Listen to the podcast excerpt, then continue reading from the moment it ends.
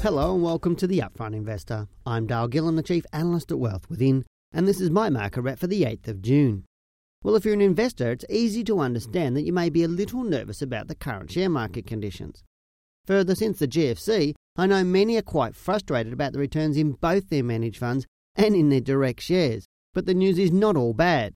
The 14th edition of the annual Stock Exchange report, prepared by Russell Consulting, tells us that shares have outperformed other asset classes over the past 20 years.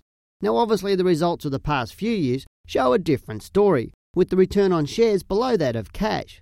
But one thing these figures do tell us is not to get hung up in the short term. Let me explain. Now, all too often, investors take a reactive short term view, and for the most part, this is really detrimental to achieving above average returns.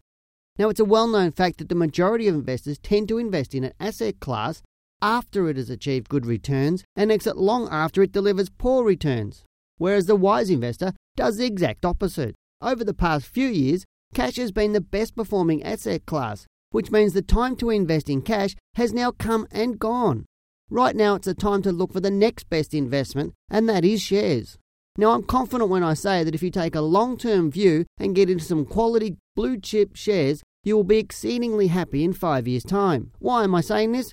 Because the majority has already sold out of their shares to go into cash, and shares continue to be the best performing asset class you can own over time. So, what do we expect in the market? Now, whilst I don't want to ring a bell that alerts everyone to the market bottoming, at least in the short term, the signs this week are certainly there. You may remember that I was suggesting how our market would rise into late May or early June prior to the next decline. However, it turned down very early, and in fact, two to three weeks early. Well, the opposite could be happening now in that the market may be turning back up two to three weeks earlier than expected.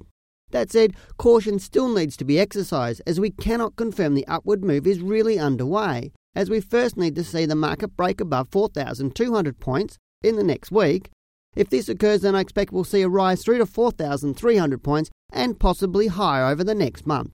I'm Dale Gillham, the Chief Analyst at Wealth Within, and that's my market wrap.